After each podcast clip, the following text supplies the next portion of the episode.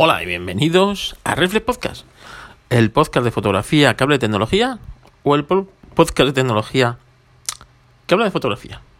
Pues eso lo decides tú. ¿De qué vamos a hablar hoy? Del MacBook Pro, sí. Ay, Apple es la leche, ¿sabéis? Ahora ha sacado un MacBook Pro de 16 pulgadas, que sustituye al de 15, que de Pro tenía... no sé, no era muy Pro, las cosas como son. Porque como sacrificó el diseño por la potencia, ¿sabes? Pues entonces dejó de ser tan Pro como era. Eso sí, el precio era no de Pro, de proletario era, ¿sabes? Tenías que ser rico para comprarlo. Pues este no tenías que ser menos rico para comprarlo, ¿vale? Pero bueno, le han dado una vuelta de tuerca y parece que han recuperado nuevas cosas o viejas cosas, y otras pues las han quitado, ¿no? Entonces vamos a ver qué han hecho y por qué. Porque es que Apple es única para venderte una cagada, ¿no? Y retroceder y vendértelo como una victoria, ¿sabes? Esto es así, esto es Apple. Es decir, ¿qué problema tenían los MacBook Pro desde 2016? El puñetero teclado. El teclado mariposa. El teclado mariposa o mariposón era una mierda, las cosas como son. Ya no es que se rompiera con mirarlo, sino que es que no vale para nada. O sea, a los que nos gustan los teclados mecánicos, un teclado de esos mariposa es como, yo qué sé, estar apretando, no sé, una cosa así muy de gente blanda, ¿sabes? Tú cuando das la mano a la gente te gusta que hay firmeza, ¿no? Cuando te das la mano a uno ahí que ya tiene ahí como chicle, ya ese tío no es de fiar, ¿no? Pues esto es igual. Ese ordenador no es de fiar. Digan lo que digan, ese ordenador no es de fiar. Y yo ni me he preocupado en mirar un MacBook Pro sencillamente por el puto teclado. Así que hayan vuelto al teclado tradicional, al de toda la vida, al que tiene mi MacBook Pro de 2009, ese, el que tiene cualquier MacBook Pro hasta 2015 o MacBook Air, ese teclado, han vuelto atrás. Así que bien por Apple, ¿vale? Hemos estado 3 años puteados, pero bueno, han reconocido su fallo y han vuelto atrás. Bien, bueno, pues mira, un avance. ¿Qué más cosas tienen? Pues tienen una pantalla retina de 16 pulgadas. ¿Qué dices tú? Pues está muy bien, pues no está tan bien. ¿Qué queréis que os diga? Sí, 500 nits de brillo, ¿vale? Que es mucho, pero, coño, una pantalla 4K es lo que se necesita ahí ya. Una pantalla 4K para trabajar a unas resoluciones reales, ¿sabes? Sobre todo por el precio, ya que le has dado una vuelta de tuerca. Hombre, que sea retina está bien, pero leches, una 4K. Una 4K. Ahí es lo que hace falta. Una gráfica AMD Pro 500, no, 5000M. Bueno, sabemos que Apple utiliza gráficas de AMD y esta gráfica, bueno, pues para empezar no está nada mal. Así que, bueno, bien por ahí. 6 altavoces y micros con calidad de estudio. Y una leche, ¿sabes? Está muy bien que tenga altavoces, que suene bien, pero vamos, calidad de estudio, tu tía. Hasta 64 GB de memoria RAM. Hoy Apple nos vendió al principio, cuando sacó los MacBook Pro, esto del 2016, que con 16 GB de RAM ya estábamos servidos, ¿sabes? Después inventó esto de que no hacía falta porque volcaban la memoria RAM en los discos súper rápidos. Y ahora ya hasta 64 GB de memoria, que me parece muy bien. Lo que no me parece también es que el equipo de base venga con 16, cuando un equipo profesional debería venir ya con 32. Apple, 32, no voy a estar mal. Hasta 8 teras de almacenamiento SSD. Bien, eso me parece cojonudo. Y empieza con 512, cosa que, bueno, podrían ser un poquito más generosos, pero 512 ya para empezar está bien.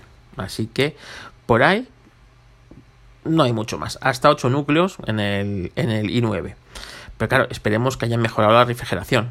Según pone aquí en la página, han mejorado un 33% la refrigeración, un 28% más de flujo de aire y un 35% de disipador térmico. Esto será suficiente para que el i9 no caliente el equipo tanto como para hacerlo inservible, porque uno de los problemas que tenía el equipo anterior es que no podía rendir el i9 al tope de velocidad porque se calentaba tanto y el equipo era tan bien diseñado y el diseño tan Jonathan Ive, ¿sabes? Que claro, el equipo tenía que bajar el rendimiento del procesador porque lo achicharraba directamente. ¿Y qué pasaba? Que te encontrabas con la paradoja que un i5 y un i7 exportaban los vídeos de Final Cut antes que un i9. ¿Qué? ¿Cómo os quedáis? Tú te compras un i9 creyendo que te has comprado la leche. ¿Y qué te has comprado? Leche caduca. Leche caduca, de esa que huele mal. Así que nada, estas son las cosas de Apple. Así que, bueno, pues más o menos eso es las novedades. Las novedades. Cosas que no me gustan. Bueno, han quitado el puerto de tarjeta SD. Era esperado. De momento todavía conservan el de auriculares. Y bueno, han metido 4 puertos Thunderbolt 3, como tenía el anterior, pero han quitado la ranura SD, cosa que, mira, Apple, quien usa este equipo realmente necesita un poco de movilidad. Tampoco necesita una hipermovilidad, porque es de 16, pero sí es algo de movilidad. Y tú, pues este equipo, ¿quién lo va a utilizar? Pues fotógrafos, videógrafos y tal. ¿Qué es lo más fácil? Cuando estás en una cámara, sacas la tarjeta y la cascas al ordenador y vuelcas los archivos, ya sean de audio, ya sean de vídeo, ya sean de lo que sea. ¿Esto qué te obliga? A tener que ir con un puñetero dongle, que de todas formas normalmente ya tendrás que ir con uno, pero coño, ¿qué necesidad tienes? Lo tienes ahí, no sé. No me gusta mucho que quiten unos puertos tan estándar, pues como el de la SD, ¿no? Pero bueno, tiene su sensor de Touch ID, sensor de luz ambiental, que está muy bien. Bueno, la conexión WiFi 5.0. Vamos a ver. Un equipo con lo que vale no puede llevar una cámara frontal a 720p. Apple. Mínimo 1080, coño. Coño, mínimo 1080, Apple, que no te cuesta nada, macho, que tienes ahí cámaras ahí por... En fin, cosas de Apple. Cosas de Apple. La batería dicen que, bueno, pues que le dará unas 11 horas de navegación web. Ya te digo yo que eso es en condiciones óptimas, ¿vale? Y 11 horas de reproducción de vídeo en la aplicación de Apple TV. Es decir, que te puedes ver todo lo que tienen en la aplicación de Apple TV ahora mismo en esas 11 horas, si no tienes que cargar el puñetero ordenador. De risa. Bueno, a mí es un sistema, o sea, es un equipo que me gusta, ¿vale? Me gusta bastante. Es más, me lo compraría, pero venga, vamos a asustaros. Vamos a asustarnos, venga, vamos a asustarnos. 16 pulgadas. En gris espacial, que me gusta a mí ese. Venga, me voy al base. El base tiene 512 de almacenamiento. La AMD Radeon Pro está a 5500. Un i7 de 6 núcleos a 2600 GHz. Muy bueno. 16 GB de memoria RAM. Si es pro, Apple, métele un poquito más, hombre, métele 32. Así que venga, vamos a seleccionarlo y vamos a cambiarle. El procesador me parece correcto, no quiero irme al i9 de 8 núcleos. Con el i7 voy servido. Vamos a meterle 32 de RAM. ¿Y qué hostia nos mete Apple? 480 eurazos. ¿Cómo os habéis quedado? 480 euros, pero le voy a meter un tera de SSD, ¿vale? Le voy a meter un tera de SSD, pues porque yo lo valgo, venga, 240 euros más, ¿vale? Así que, señores, así, este equipo, para que esté medianamente pues te tienes que gastar 3.419 euros, que en Román Paladino son 4 salarios mínimos interprofesionales. Vale que es un equipo profesional, vale que, bueno, pues no es un equipo para todo el mundo, pero tiene un precio que por este precio ya te podían poner bastantes cosas. Este precio es medio Mac Pro. Medio Mac Pro. Pues hombre, me parece un equipo caro. No excesivamente caro, pero sí caro. Así que, bueno, las cosas de Apple. Bueno, esto es el Mac Pro, según el MacBook Pro. Según vaya viendo pues revisiones, os iré contando cosas, ¿no? De momento pinta mejor que los otros. Eso ya a mí me vale. Pero bueno, como os digo, esto no sé. Ya solamente que el teclado sea el normal ya merece la pena. Así que, bueno, vamos a contestar a mi amigo Arturo, que me ha hecho una pregunta. Y es que Arturo es un fotógrafo aficionado, pero que le gusta las cosas, la fotografía en sobremedida, y disfruta haciendo fotografía, que es como es lo que debéis hacer, disfrutar haciendo fotografía. Y me ha dicho que para su uso, él usa un 35 milímetros fijo de fotografía no profesional.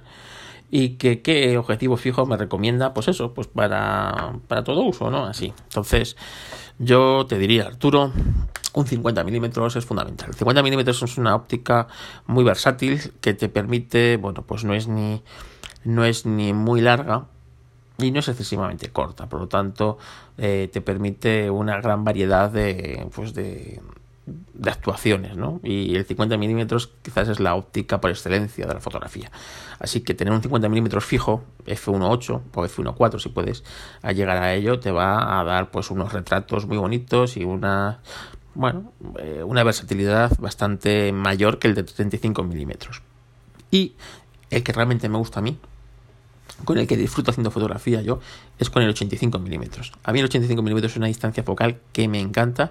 Si puedes acceder a un 1.8 o un 1.4 mejor, vas a hacer unos retratos magníficos, vas a poder, pues no sé, a mí es que el 1.8, el bouquet que tiene el 1.8, el de Nikon, ¿no? Que es el que yo conozco, y seguramente Sony no tendrá un mal 1.8, 85 milímetros es una distancia focal que a mí me maravilla. Y luego ya si tienes dinero, el castigo, ese tener dinero como castigo, y quieres comprarte otro objetivo así, un 135 fijo, que no sé si en Sony existe, pero vamos, un 135, un 105 también te puede valer.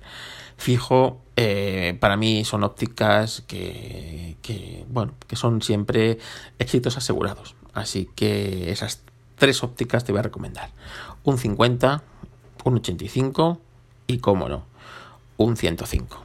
Así que, bueno, pues hasta aquí el Reflex Podcast de hoy.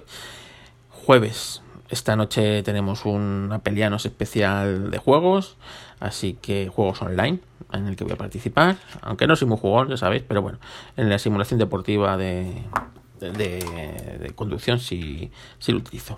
Recordad que las quejitas de esta semana van para Eduardo Collado, el modernillo de la radio AM. Eduardo Collado, mi amiguete, es amigo. Mandarle quejitas. Sigo recibiendo quejitas de Mosquetero Web. Sigo recibiendo quejitas, así que nada, las voy a apuntar aquí y el próximo a lo mejor os leo alguna otra, ¿no? Porque eso, ¿no? Ha contestado hasta los de Chiwi. En fin. Gracias por escucharme y nos escuchamos en nuevos y apasionantes episodios. Ya sabéis, mandar las quejitas a Eduardo para que hable con Ángel y que diga la que has liado haciendo que Carlos publique esta mierda de podcast. En fin.